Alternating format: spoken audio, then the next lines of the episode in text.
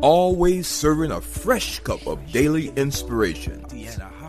Today's inspiration is to remind you that you will arise. The other day I was thinking about something that happened. I laughed at my husband Kenya because he had some business to take care of that required a driver's license.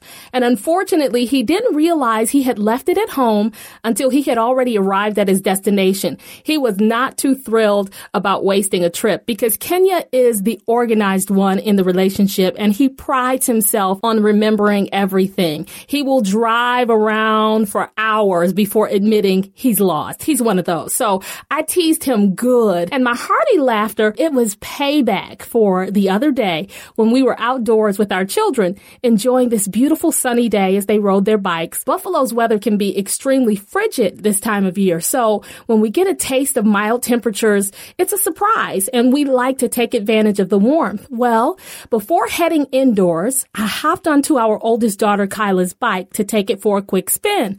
But something happened and my foot hit the pedal wrong. I got off to a lousy start and I tripped. The purple bike fell to the ground. I tried to stabilize myself, but in the end, I was unsuccessful at regaining my equilibrium. That's just a fancy way of saying I fell down I went. And Kenya, he came over to give me a helping hand. And when I got off the pavement, my whole left side was full of dirt, small rocks, and leaves. You should have seen him double over and laugh. I think everybody in our neighborhood heard him. He howled. And even though he tried to help dust off all my, my black uh, pants and my shirt, he tried to get everything off of me.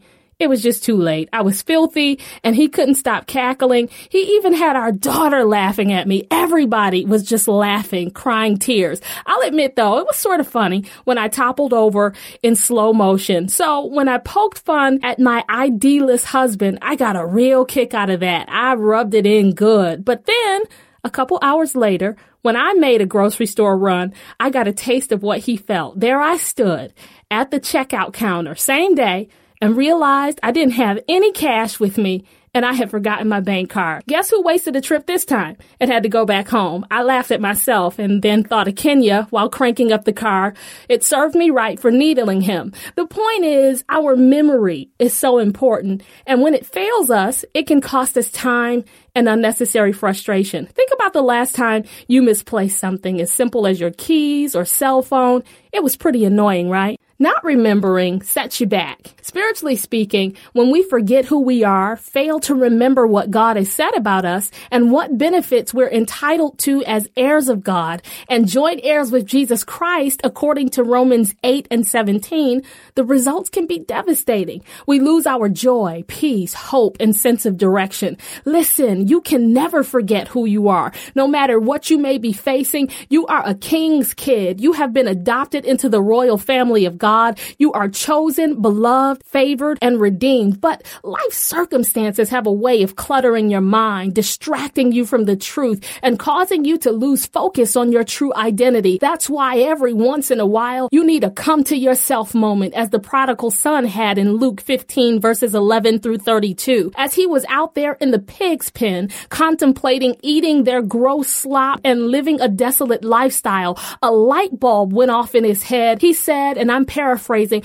wait a minute, why am I all pitiful and living like I don't know who I am? Because of who my father is, I can live better than this. In verse 18, I love the first three words he uttered during his spiritual awakening. He said, I will arise. And that's just what he did. Today, God wants you to do the same thing. Stop wallowing in despair and say, I will arise because you will. This is not your final destination. This is not the conclusion.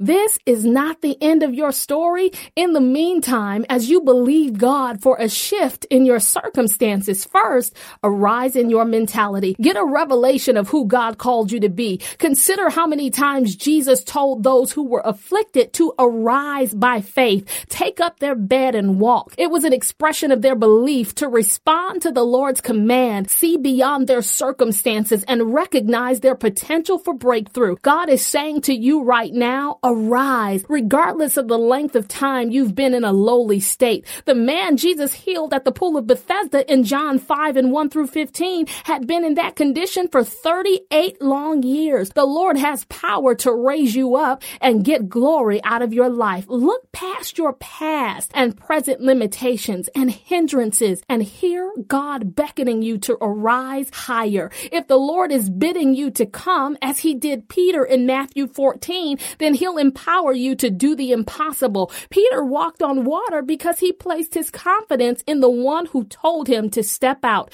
You too will make the transition from where you are to where God wants you to be if you will arise and step out on faith. Get up in your mind and you'll get up in your life. Believe in your heart that God has better things for you and keep on moving ahead. So what if you run into roadblocks and setbacks and hindrances? God is able to help you rise above those things. I know everything might not be perfect. You might be going through difficulties right now, but press on. If you cling to God's promises and refuse to give up, you will live out the amazing plan the Father already ordained for your life. Arise and remember that you are blessed, you're anointed, you're beloved, you're special and set apart for God's glory. I want you to own that thing and declare it. To help you do that, I'm stirring 1 Peter 2 and 9 into your cup of inspiration. And it says, But you are a chosen people, a royal priesthood, a holy nation, God's special possession, that you may declare the praises of him who called you out of darkness into his wonderful light. As you drink down the contents of your cup today, you will be reminded of the glorious life you've been called to. You'll be strengthened as you meditate on the truth of who you are in God. You are chosen. Jesus said in John 15, 16, you did not choose me, but I chose you and appointed you so that you might go and bear fruit, fruit that will last. And so that whatever you ask in my name, the Father will give you. Despite what you're encountering or how tough things seem, be mindful of who your daddy is. Romans 8:15 says the spirit you receive does not make you slaves so that you live in fear again. Rather, the spirit you received brought about your adoption to sonship,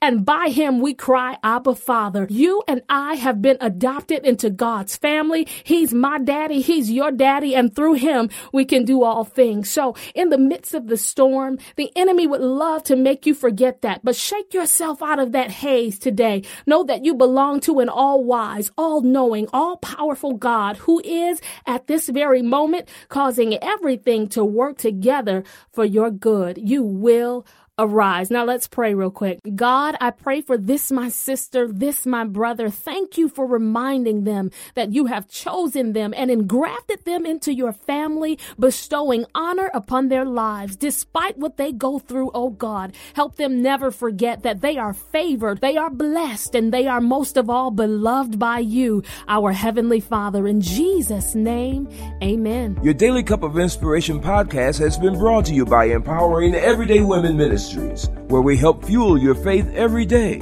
For more information, log on to www.deannahobbs.com.